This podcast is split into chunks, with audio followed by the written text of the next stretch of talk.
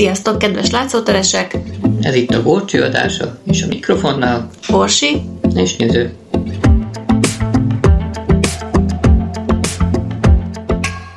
és akkor folytatjuk Hitchcockról szóló adásunkat, mégpedig ott, ahol a múltkor befejeztük, vagyis 1940-től.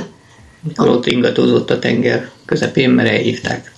Igen, tehát David O. Selznick amerikai producer meghívására az Egyesült Államokba költözött családostul.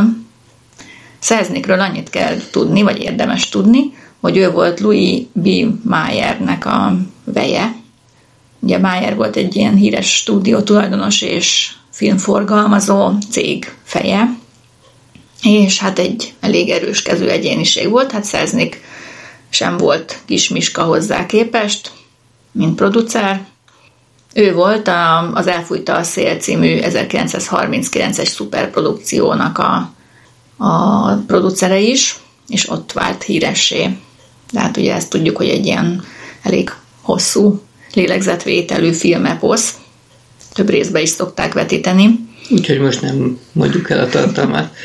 nem, de a bevétele az több mint 400 millió dollár volt akkoriban. Hát ez egy elég nagy kassza siker és hát ez már színes film volt 39-ben, és hát ő is a részletek megszállottja volt akár csak Hitchcock, úgyhogy jól egymásra találtak, úgyhogy ők készítettek is egymással elég sok filmet ott Amerikában.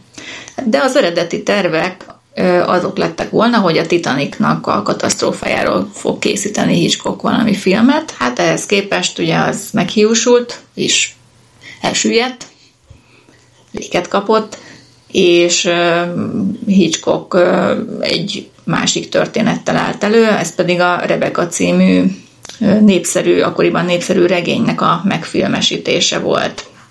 És erre kapott végül is megbízást Szerzniktől.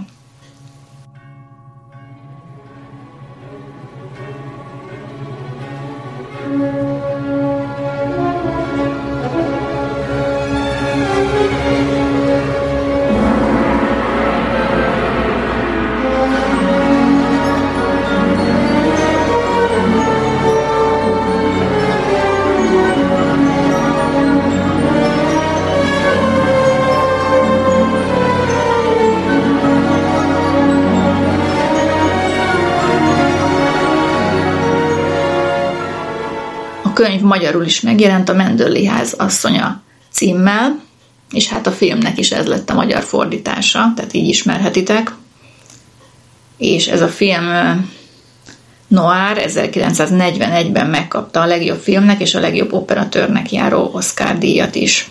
De egyébként elég sok díjra, tehát hogy sokkal több Oscarra jelölték, de ezt a kettőt kapta meg és hát Hitchcock azért szeretett Hollywood, vagy azért ment végül is, nem csak azért, mert Szelznéknek olyan nagy vonzereje volt, meg olyan erős csábereje, hanem mert sokkal nagyobb stúdióban dolgozhatott, és sokkal nagyobb költségvetésű filmeket készíthetett, mint Angliában.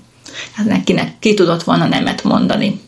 A Rebeccát egyébként már korábban is szerette volna megfilmesíteni, de nem tudta kifizetni a regénynek a jogait, Szerznik ezt lazán megtette, és így sikerült a produkciót létrehozni. A két főszereplő egyébként Laurence Olivier és John Fontaine játéka lenyűgöző volt. Ami még érdekes, hogy a női főszereplő Vivian Leight is esélyesnek tartották, tehát őt kértek, kérték volna föl, aki Olivier felesége volt akkoriban, de végül nem őt választották a szerepre. Ugye ő az elfújta a szélnek a Scarlettje. Olivier kicsit haragudott ezért John Fontenre, már hogy elhappolta a feleség elől ezt a szerepet, és hát nem is volt nehéz eljátszani a kicsit hideg és szerelemből kiábrándult férfit. Remekek a fényárnyék hatások, és még kísérletetiesebb lesz ezektől a ház. És a homályos előtörténet is, ugye, ami lassan bontakozik, csak ki, ez is ilyen Hitchcocki sajátosság és végig ott lebeg a gyanúárnyéka a férj fölött, tehát igazából csak a legvégére tisztázódik. Hát az, hogy takargatni valója van, az azért, azért tény. Igen, tehát is ilyen ki. ez a nem volt teljesen átvonás. És itt még ugye hiába Amerikában hozták forgalomba a filmet, vagy ott ugye ott gyártották, ottani stúdióban. Szereplők és a közreműködők nagy része mégiscsak angol volt, és az eredeti regény is angol volt, amit adaptáltak. A történet pedig a francia rivérán kezdődik, ahol egy fiatal angol földbirtokos özvegyember, Maxim de Winter megismerkedik egy társalkodó nővel, egy fiatal lányjal, akinek a neve nem hangzik el az egész film során, csak úgy, mint Mrs. de Winter. De akkoriban de ugye még, még nem az. Akkoriban még nem az, de lány neve nem hangzik el. És a lánynak a bája, a félszeg kedvessége teljesen megbabonázza a férfit, és hamarosan feleségül is kéri. És hát a férfiről az a hír járja, hogy nagyon szerette az első feleségét, aki egy tragikus balesetben, hajós balesetben vesztette életét, és hát nem is heverte ki az elvesztését. Ennek ellenére ugye a lány feleségül veszi és Mendörlibe viszi, ahova odaérve aztán kiderül, hogy Ugye a kimérten udvarias és a nyársat nyelt házvezetőnő Mrs. Danvers az, aki nem engedi, hogy az első asszony Rebecca emléke elhomályosodjon, és az új asszonyt folyamatosan az előzőhöz hasonlítja, és szinte megbénítja ezzel az amúgy is önbizalomhiányos és társadalmilag is alacsonyabb rangú lányt, tehát aki amúgy is ugye rosszul érzi magát emiatt. Elég nyomasztó a néni, ezt én. Igen. Rebekkáról aztán kiderül, hogy rejtélyes körülmények között fult vízbe, amikor a vitorlása elsüllyedt a kastélytól nem messze, és egy nap előkerül Rebeka holteste a tenger mélyéről fekvő hajóból. A gond csak az, hogy már eltemették egy évvel ezelőtt. Egy másik, ezek szerint egy másik nőt temettek el helyette, és újra vizsgálatot kezd a rendőrség. Akit ugye a férj azonosított, mint a feleségét, uh-huh. tehát... Igen, tehát ugye, hát mondjuk ki tudja magyarázni magát, hogy hát tévedett, mert akkoriban nagyon feldult volt, de ennek ellenére a rendőrség ugye gyanúsítja őt, mint gyilkost. Hát Maxim ugye a felesége kérdezősködésére bevallja neki, hogy igazából mi történt, és hogy hát ő is bűnösnek vallja magát, de igazából ez egy baleset volt, egy szerencsétlen baleset, amikor rajta kapta a feleségét, hogy megcsalja, és Ugye a felesége gúnyolódott vele, ott dulakodtak, és a felesége egyszer csak elájult, és nem tért magához, és utána ő eltüntette a holttestet félelmében, úgyhogy elsüllyesztette a hajóval együtt. És előkerül aztán később Rebekának a szeretője is, aki zsarolni kezdi egy levéllel Maximot. Tehát az egy levél, ami az ő birtokában van Rebekától amit hozzáírt, és amelyben ugye olyan homályos utalás van arra, hogy közös gyereküket várja, és azért akart vele találkozni. Most ugye Maxim kénytelen ugye a zsarolónak valamennyire engedni. A, a lány kitart a férje áltatlansága mellett, és végül is igazolódik, tehát a Rebeka orvosát fölkeresve ott sikerül kideríteni, hogy Rebeka bizony nem állapotos volt, hanem rákos. Tehát, hogy igazából hazudott a férjének is, a szeretőnek is.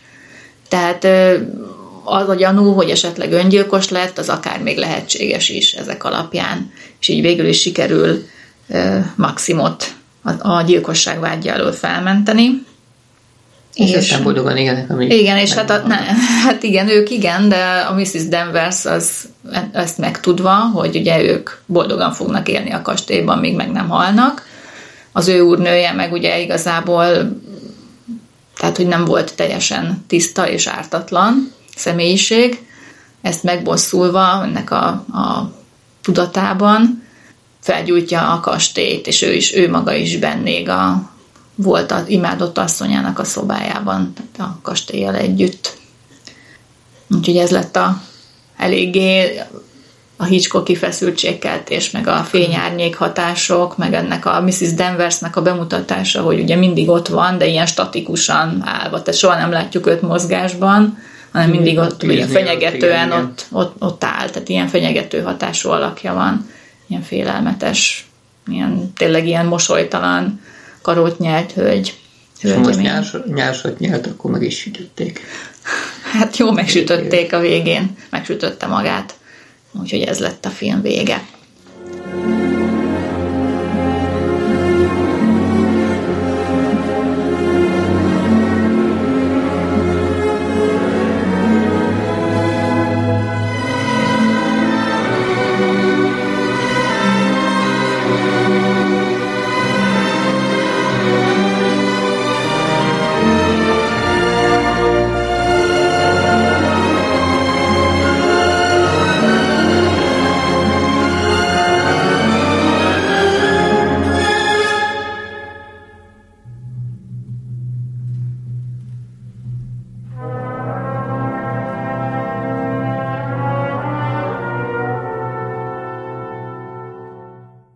1940-ben egyébként készített egy másik filmet is, a Boszorkánykonyha címűt. Ezt nem tudom egyébként miért Boszorkánykonyha a magyar címe, mindegy. Ezt is jelölték Oscar díjra. Egy amerikai újságíró John James-t a lapja Londonba küldi, hogy tudósítson egy esetleges világháború kitörésének a lehetőségéről, és itt találkozik egy holland professzorral, aki fontos információkat tud a németekről. Egy megrendezett merényletet követően a professzort a náci kémek elrabolják. Ugye nem őt ölik meg, hanem a, egy ilyen hasonmás. Ragóját ölik meg. Igen. És a bácsit meg magukkal hurcolják. Jones a felkutatására indul, ő meg tudja, hogy ugye ez csak egy elrablás volt, és hát mindenképpen a sztorit neki közölnie kell. És aztán belebottik egy lányba, közben üldözi a rendőrség, mert ugye őt gyanúsítják a, az egész merénylettel. A lány pedig ugye a pártvezérnek a lánya. Igen, de akkor meg ne, csak később derül ki, hogy a pártvezér, mert ott még egy állítólagos pacifista szervezetnek az elnöke hát Angliában. A párt. Azért mondtam, hogy pártvezérnek igen. a lánya. Igen, igen. És hát a lány az, aki elő, e, egyedül hisz neki, és hát egymásba is szeretnek a film közben és valójában kiderül, hogy a, ez a pacifista apuka tervelte ki a professzornak az elrablását, és hát egy magándetektívet küld, vagy ad Jones mellé segítségre, idézőjelben, akit azonban arra utasít, hogy tegye el Jones-t a lában. A professzort közben az igazi professzor kínvallatásnak vetik alá, aki végül elmondja, hogy mi volt a titkos iratban, amit a, a belgák meg a hollandok írtak alá, és mi volt az utolsó ilyen titkos záradékban. Kiszedik belőle, és hamarosan kitör a második világháború. Aztán az utolsó nagy jelenetben egy repülőn utazik az álpacifista és náci kém apa a lányával és Jones-szal. Az apa bevallja a lányának, hogy elárulta Angliát, és ezért menekül Amerikába. Ironikus, hogy egy német hadihajó lövi le a gépüket a tenger fölött, ott lezuhan és ugye elsüllyed a repülőgép törzse, ők a szárnyba kapaszkodva még fönnmaradnak a vízszínén, és ott küzdenek az életükért, és az áruló politikus apuka aztán a vízbe csúszik, de ő szóval igazából direkt, mert tudja, hogy meg tudja, hogy igazából várni fogják Amerikában, és lelepleződött. Harmadrészt meg, ha nem csúszik bele, akkor a szárny fölborult volna, és mindenki belefullad. Igen. Tehát igazából most ilyen önfeláldozást követett el a végén. És végül is a és a megmaradt utasokat egy amerikai hajó kimenti a vízből, és visszaviszi Angliába. Jones a Londonban egy rádióban lelkesítő beszédet mond, miközben bombák hullanak az égből, és kialszik a villany. És akkor hangzik el azt hiszem, hogy a fényre van, hogy a fény tudja egyedül leküzdeni a Sötétség. sötétséget. Ugye hát a villany kialvása az a sötétséget jelképezi a háborút és hát ott volt ez a nagyon érdekes jelenet, vagy technikailag furán megoldott, vagy érdekesen megoldott jelenet, amikor a repülőgép vízbe zuhan, és ezt tulajdonképpen egy kamera állásból sikerült vágás nélkül fölvenni. És ez hogy volt? Hát úgy, hogy egy nagy víztartályt raktak be a vászon mögé, amire vetítették a tengernek a képét. És abban a pillanatban, amikor úgymond a becsapódás történt, akkor úgy felhasították a vásznat, és ott kizúdult a víz és be a díszletbe, úgymond és ezáltal úgy gyakorlatilag tényleg olyan hatása volt, ugye a vászon hasadást meg abban a nagy kavargásból észre lehet venni. És ugye a repülőgép szárnyat meg külön vették föl, meg ott váltakozott a jelenet a tengert, mutatták időnként, meg időnként a sérült gépszárnyat. Az meg ugye külön lett felvéve. Csak ilyen váltakozással vágták össze végül is a zuhanást, ettől lett feszültség benne. Hát egy jó kis film volt. Szerintem végig izgalmas volt, meg végig a figyelmet föntartotta. Volt mindenféle üldözés, autós, repülős, hajós. A vonat az kevés volt most benne. Uh-huh.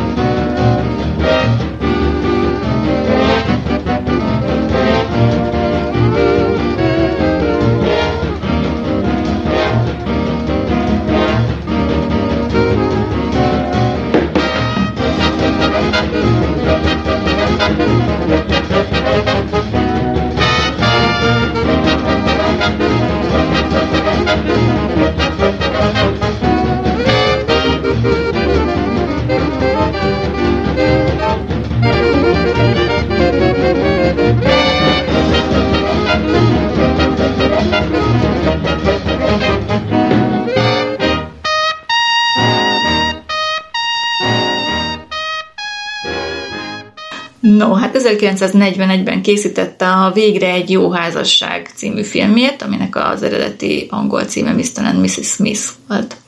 Ez egy romantikus screwball comedy, és hát ez ilyen a legkevésbé Hitchcocki filmnek tartják, és Robert Montgomery és Carol Lombard volt a főszereplője, és ő igazából Carol Lombard miatt, vagy az ő kérésére rendezte meg ezt a filmet, és talán ez volt az egyedül olyan filmje, amiben a forgatókönyvben nem szólt bele. Tehát kapott egy forgatókönyvet, és azt egy egyben leforgatta. És talán ezért kevés Hitchcock kivonás van a filmben. A sztori lényege, hogy a Smith házas pár fura szokások szerint él, mi már három éve, felállítanak néhány szabályt a jól működő őszinte kapcsolat érdekében. Például Len azt kéri a férjétől, hogy havonta egyszer válaszoljon teljesen őszintén egy kérdésére. És ennek egy, egyik hónapban az a kérdése, hogy David akkor is elvenné a feleségül, ha a tiszta lappal kezdhetne mindent. Hát vesztére kérdezi ilyeneket egyébként. Erre azt mondja, hogy nem. Tehát aztán egy napon, vagy még aznap kiderül, hogy a lakóhelyük szerinti törvények szerint nem is házasok valójában, tehát valami formalitás miatt. És utána ugye a, a férfi válasza miatt felberül bennük a kérdés, hogy összeházasodjanak-e törvényesen vagy sem. Hát erre ilyen válasz az, hogy ő nem akar hozzámenni újra Davidhez, és hát el is kezd flörtölni egy másik férfival, David viszont mindent meg akar tenni, hogy visszahódítsa a feleségét, ugye. És itt egyébként nem akar menni. Hát igen, mert ugye hát ez a házassági civódás, vagy egy ilyen kérdésre adott ilyen dacos válasz, és akkor felmerül a kérdés, hogy most mennyire legyünk őszinték egymáshoz egy házasságban, hogy jó-e az, hogyha mindig őszinték vagyunk, vagy néha jobb az, hogyha egy kicsit olyat mondunk, ami a másiknak Kegyes megfelel. Hazugság, hát a kegyes hazugság, vagy inkább az, hogy, hogy kedvére teszünk a másiknak, és hogy mennyire alkalmazkodjunk, vagy kössünk kompromisszumokat egy párkapcsolatban, vagy sem. Uh-huh. Hát ez ilyen örök kérdés, igazából ezt feszegeti a, a film, és hát ugye egyébként humoros jelenetek, de nem annyira humoros, tehát nem a legjobb screwball komedik közül való mondjuk nem Hitchcocki humor van benne, mert Hitchcocknak a humora az elég ilyen angol, ilyen kicsit morbid humor volt, egy kicsit száraz, valljuk be őszintén, uh-huh. tehát hogy nem a humoráért kedveljük Hitchcock filmjeit. Mhm, nekem tetszik a stílusa. De mondjuk komédiát nem is rendezett ezek után többet. Ez volt az első és utolsó alkalom. És még annyit érdemes tudni, hogy ez volt Carol Lombardnak az utolsó filmje is, mivel egy évvel később, 1942-ben sajnos egy repülőgép balesetben halt meg, 33 éves volt. És ez teljesen lesújtotta a férjét, Clark Gable-t. –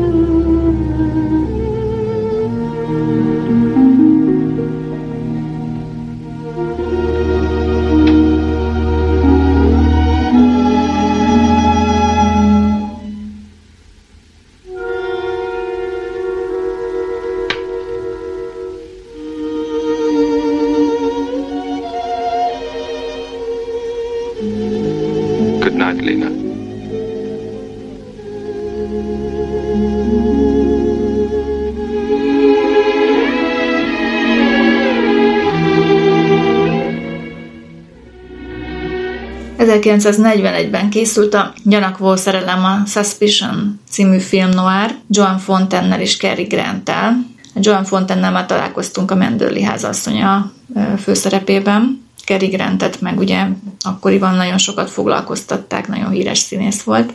A filmnek a regény változatát Francis Eyes írta, az eredeti címe a Before the Fact című volt, és egy gyilkosról szóló tanulmány volt az áldozat szemszögéből nézve.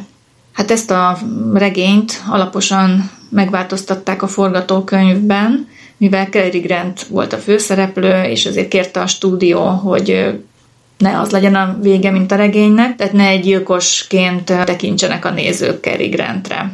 És azért Hitchcock hajlott rá, de örök életében bánta utána, hogy megváltoztatta az eredeti sztorit. A regény Lináról, a 28 éves vénylányról szól, aki beleszeret a sármos és ismeretlen őt elcsábító Johnnyba. A lány szülei ellenzése dacára hozzámegy a fiúhoz. Aztán kiderül, hogy Johnny hitelből szórja a pénzt, amivel elkábítja ugye a lányt is, de hat hét után már ki is derül, hogy nincs semmi jövedelme, és becsapta Linát.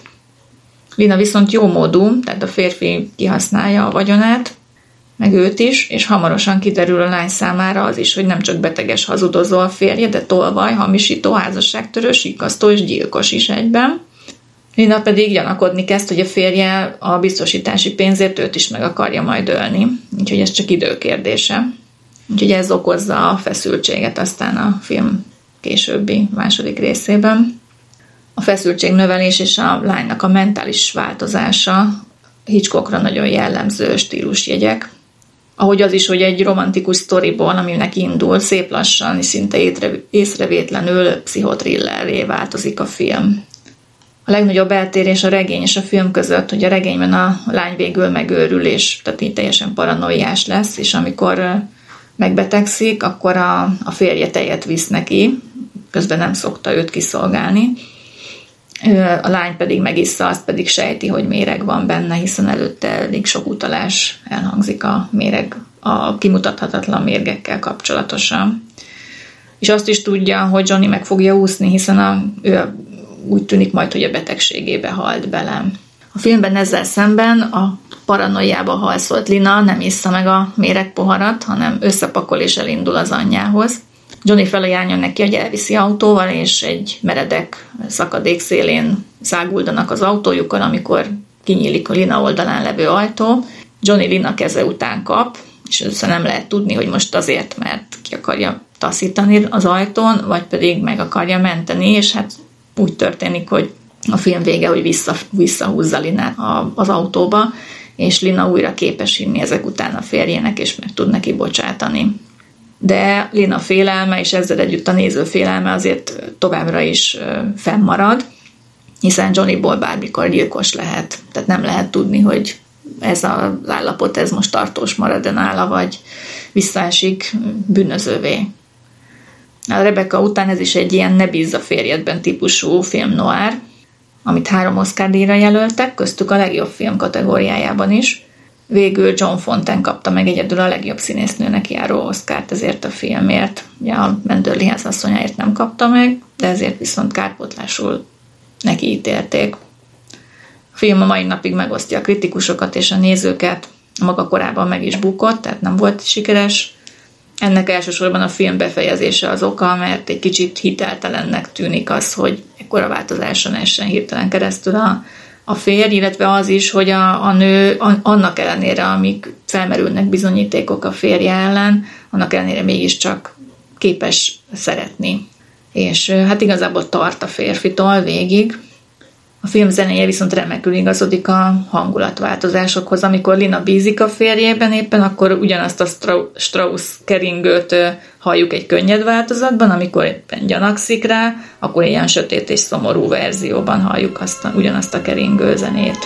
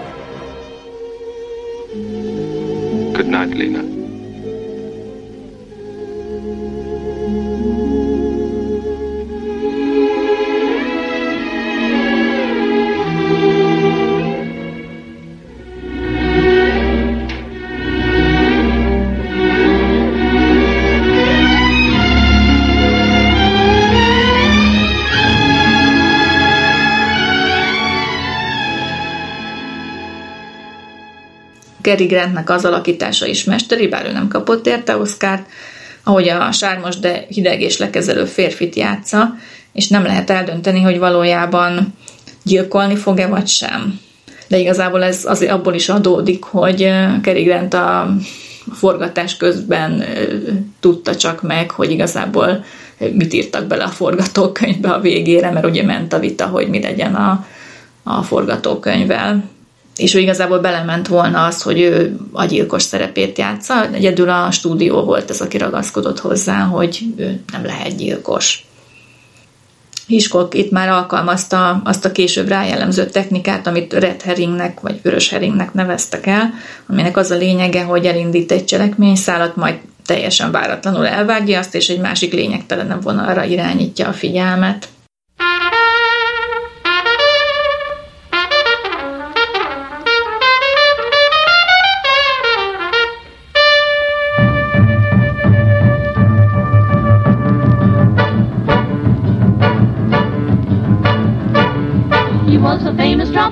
From Chicago way.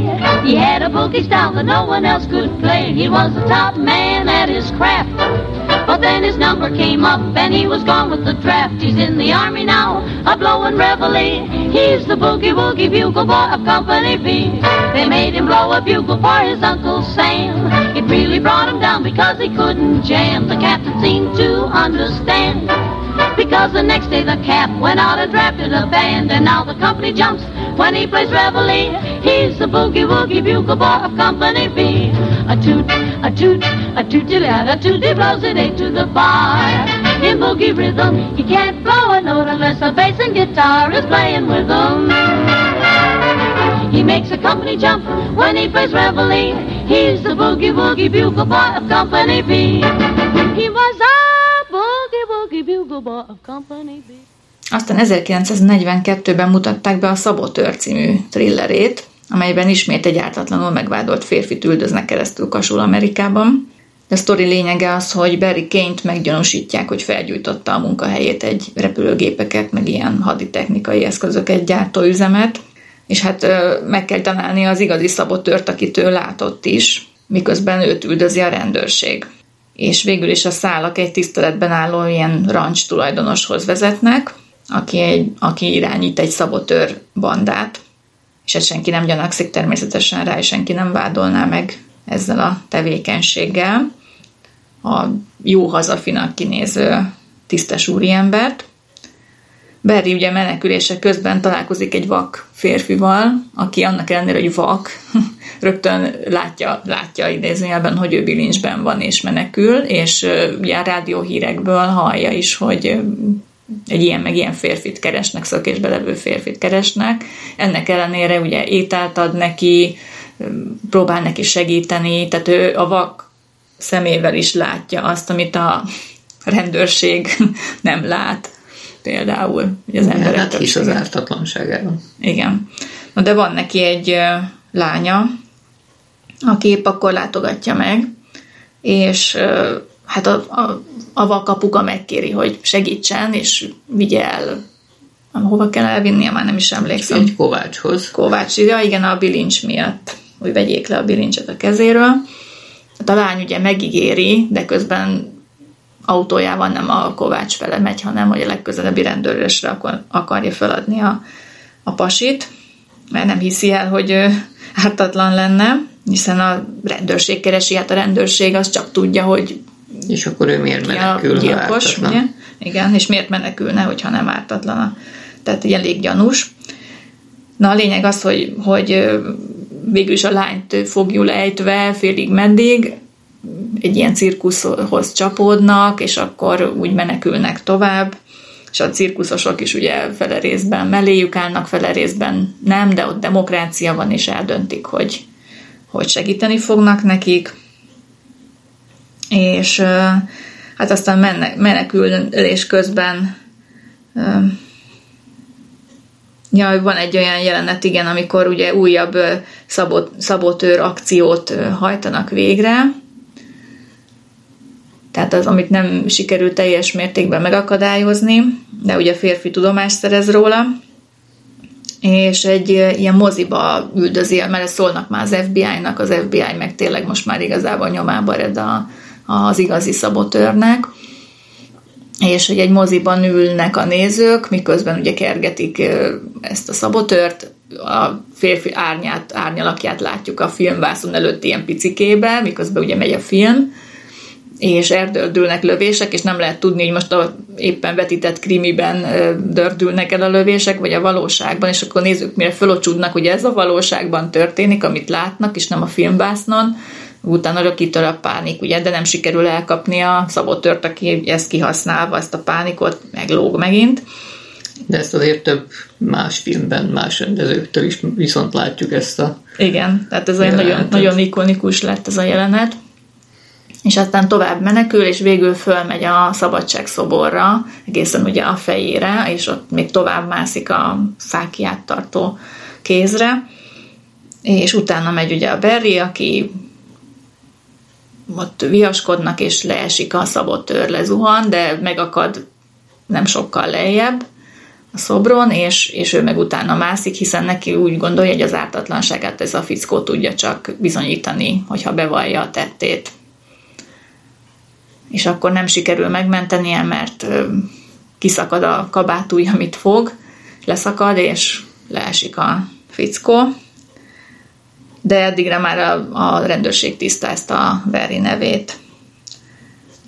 Tehát minden jól végződik, és érdekesség, hogy hogy a film egyik jelenetében, tehát amikor ugye a második szabotőr akciójuk a, egy egy vízre, hajónak a vízre bocsátását kell megakadályozniuk egy nagy hadihajóét, és uh, tulajdonképpen ez félig meddig sikerül megakadályozni, félig meddig meg nem, mert ugye robbanás történik csak a hajóban. Hát nem. van benne a hajó fél bedőlve a vízbe Igen, félig, de, de pont ezt, ezt akarom mondani, hogy ott a bedőlt hajó, az egy igazi bedőlt hajó volt, egy igazi bedőlt hadihajó, mégpedig ez a USS Lafayette hadihajó volt, egy pillanatra lehetett csak látni az egyik jelenetben, uh-huh. és az amerikai haditengerészet tiltakozott a jelenet miatt, mert azt sugalta, hogy a hadihajókat nem őrzik rendesen, hiszen hozzáférhetnek szabotőrök, és ott robbantgathatnak a vízre bocsátáskor, vagy akármikor. A plegykák szerint ezt a hajót a németek robbantották fel igazából, és ez a plegyka 1947-ben igazolódott be, amikor Németországban egy férfi magára vállalta a robbantást. Tehát, hogy igazából történt egy ilyen szabotőrakció, de akkoriban ez csak ilyen plegyka szinten ment. Uh-huh. És az a hajó az igazából egy hadihajó volt, amit láthatunk a jelenetben, oldalára borulva az öbölben.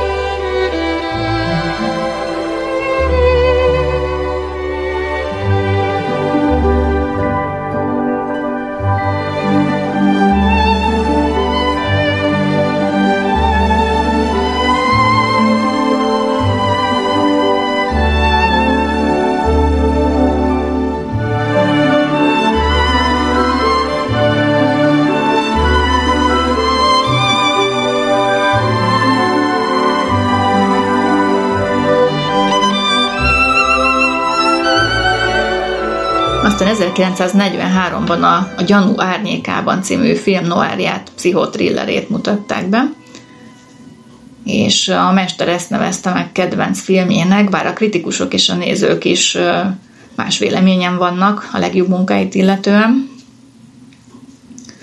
Hát a, itt a sztori lényege, hogy a Santa Rózában élő Newton családot meglátogatja a feleség öccse, Charlie bácsi, a messzi New Yorkból, a nagyvárosból, hát nagyon örülnek neki, mert úgy tudják, hogy izgalmas életet él, és hát nagyon gazdag, mindig támogatta őket messziről.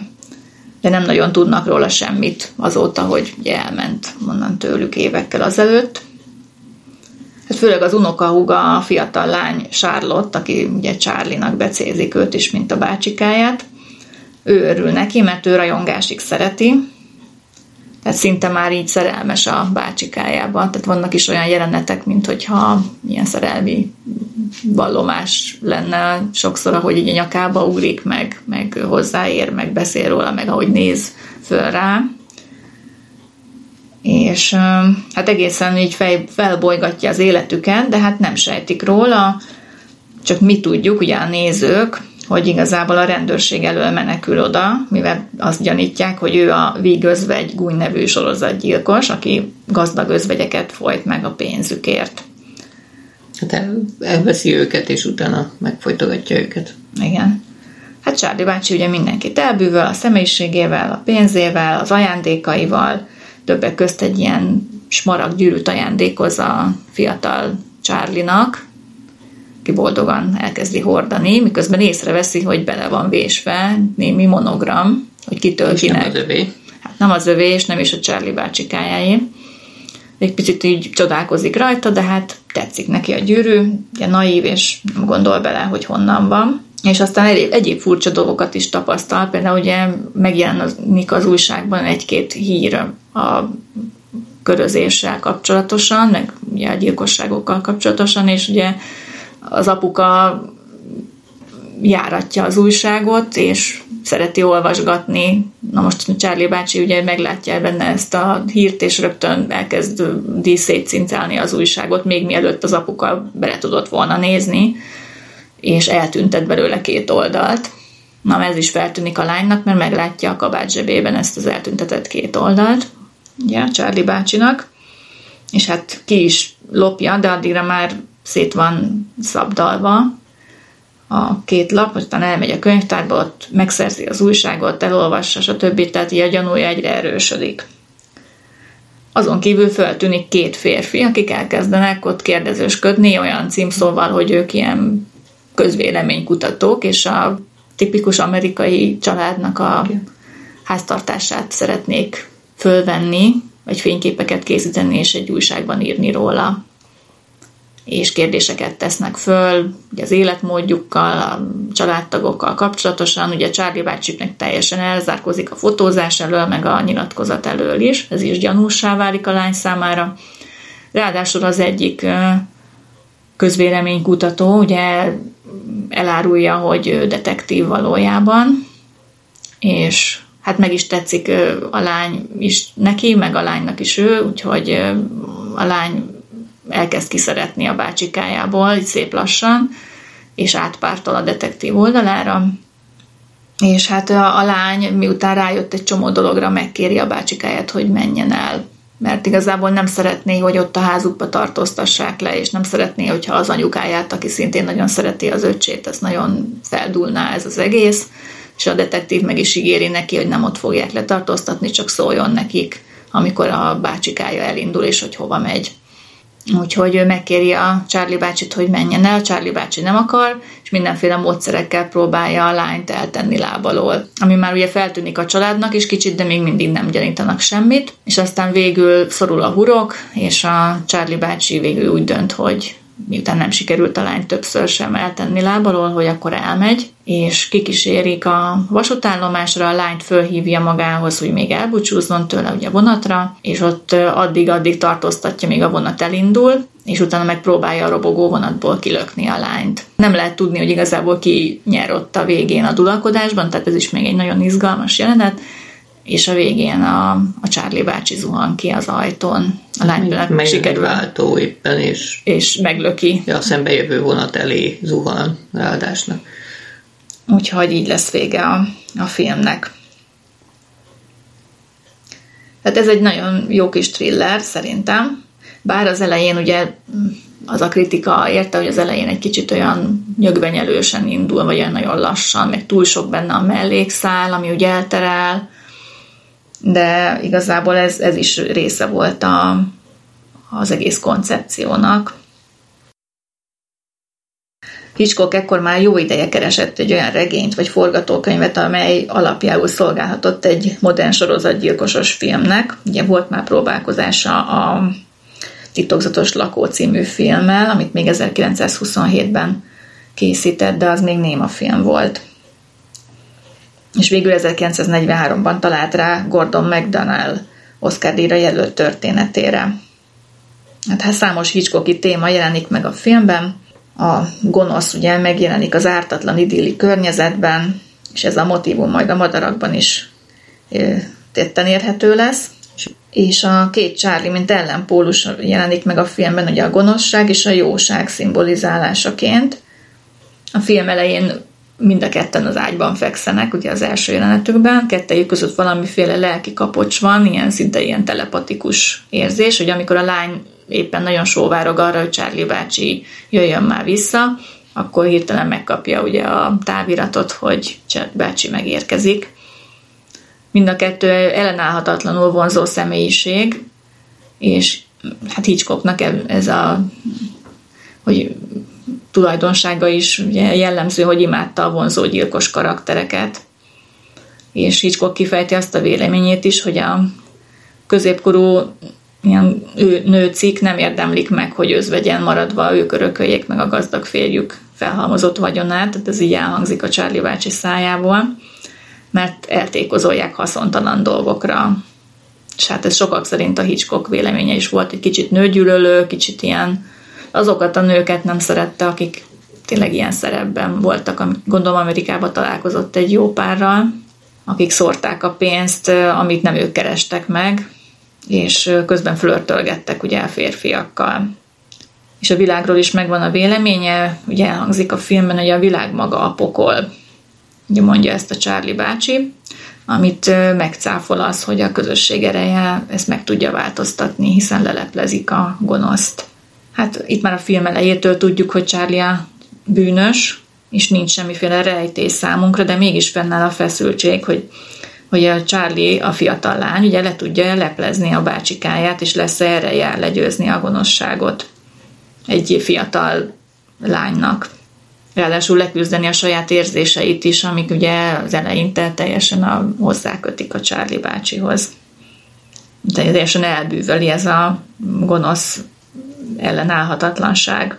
És a film zeneszerzője Dimitri Tyomkin érdekességképpen felhasznált témákat Lehár Ferenc vígözvegyéből is.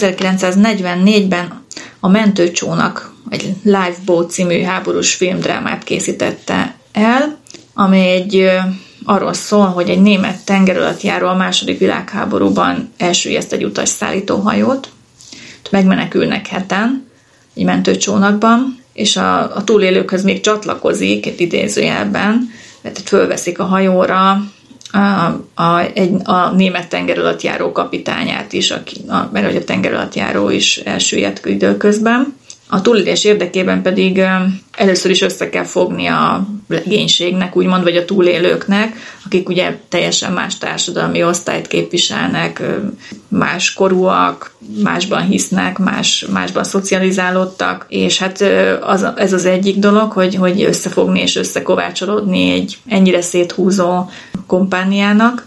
A másik dolog meg, hogy a, a tenger alatt járó kapitányát ról, akiről azért sejtik, hogy, hogy ő német, bár angolul beszél velük. Próbálja leplezni a kilétét, de azért sejtik, hogy, hogy nácikhoz tartozik. Tehát őre kénytelenek bízni magukat, mert egyedül ő tud navigálni, tehát ő tengerész, meg ő hajós képzettségű. És ahhoz, hogy túléljenek, össze, tehát egy rá kell bízniuk magukat. Hát ő persze az egyik német hajó felé irányítja titokban a csónakot, nem pedig angol, angol felségterületre.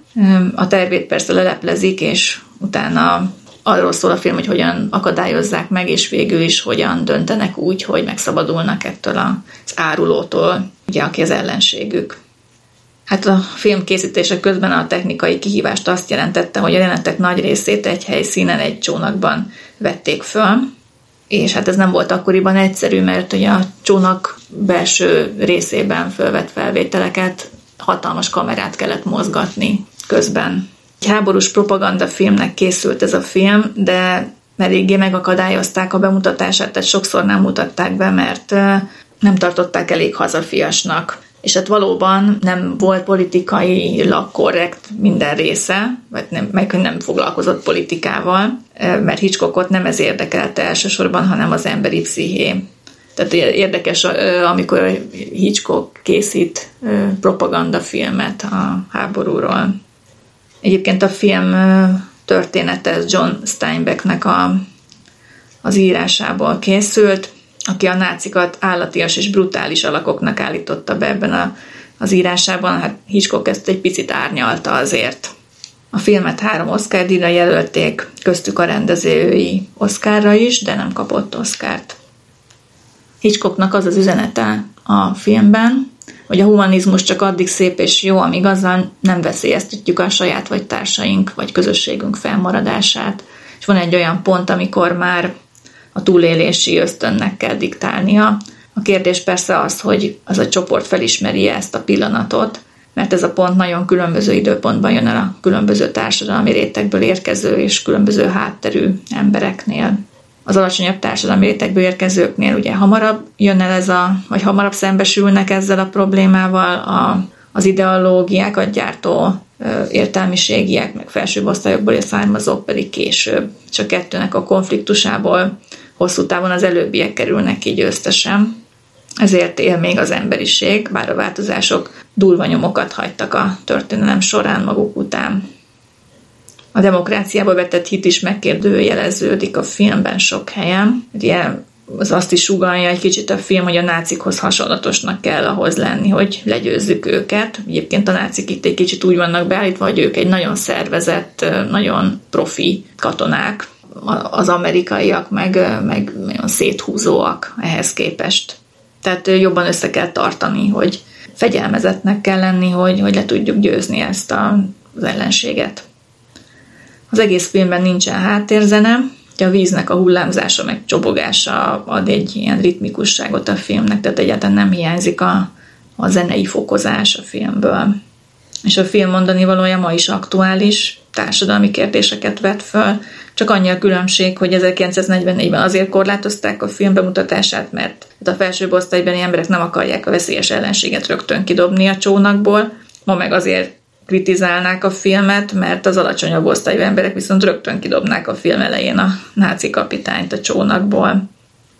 És még érdemes megemlíteni Hitchcocknak a cameóját ebben a filmben. Ugye minden filmjében volt cameója, de ebben olyan vicces volt, hogy a, egy újságnak a hátlapján láthatjuk, tehát felénkeső oldalán láthattunk egy hirdetést, amiben a a Reduco nevű fogyókúrás módszert reklámozzák az ő alakjával, egy ilyen pocakos alakkal, meg egy kicsit soványabb alakkal.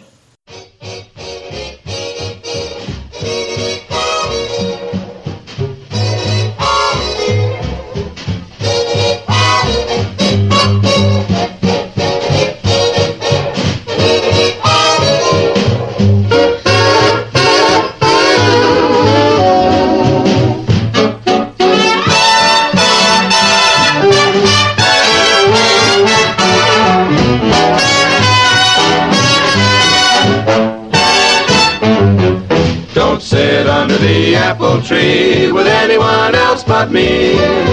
Anyone else but me. Anyone else but me. No, no, no, don't sit under the apple tree with anyone else but me till I come marching home. Don't go walking down Lover's Lane with anyone else but me.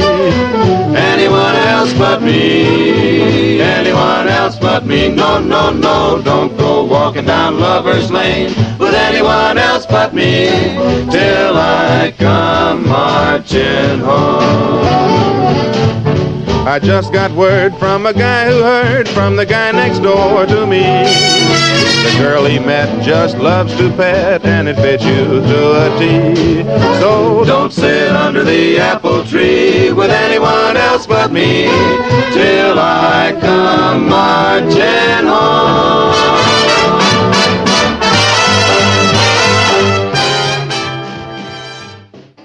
Aztán 1944-ben Hitchcock visszautazott Angliába, hogy háborús propaganda filmeket készítsen. Bernstein, a brit propaganda minisztérium filmes osztályának a vezetője kérte fel, hogy forgasson filmeket a francia ellenállás hőstetteiről.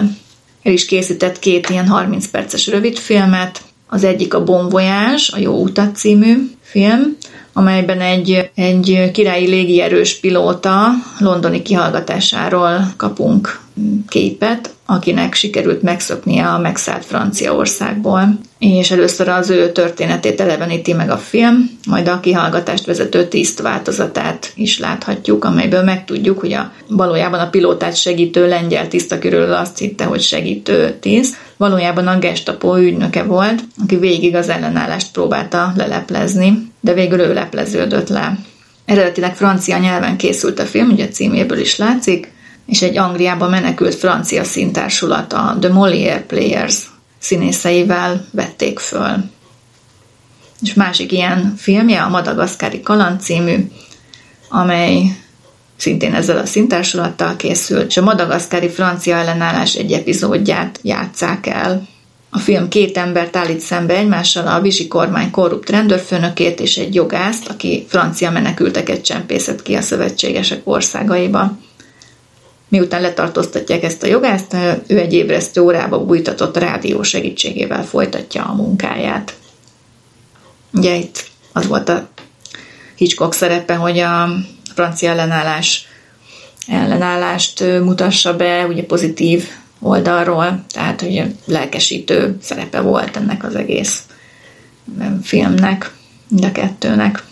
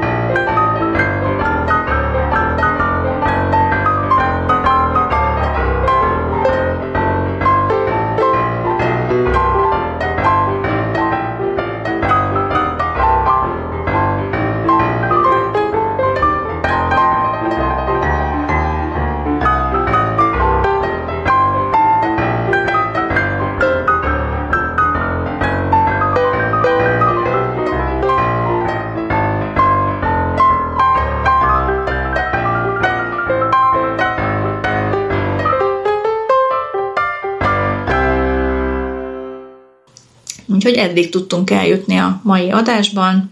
Legközelebb folytatjuk a Hitchcocknak a második világháború utáni filmjeivel, bőven van még, és most jönnek csak az igazán ismert filmjei. Úgyhogy tartsatok velünk legközelebb is. Most pedig jó, szép keddestét, és jó pihenést nektek. Sziasztok. Sziasztok!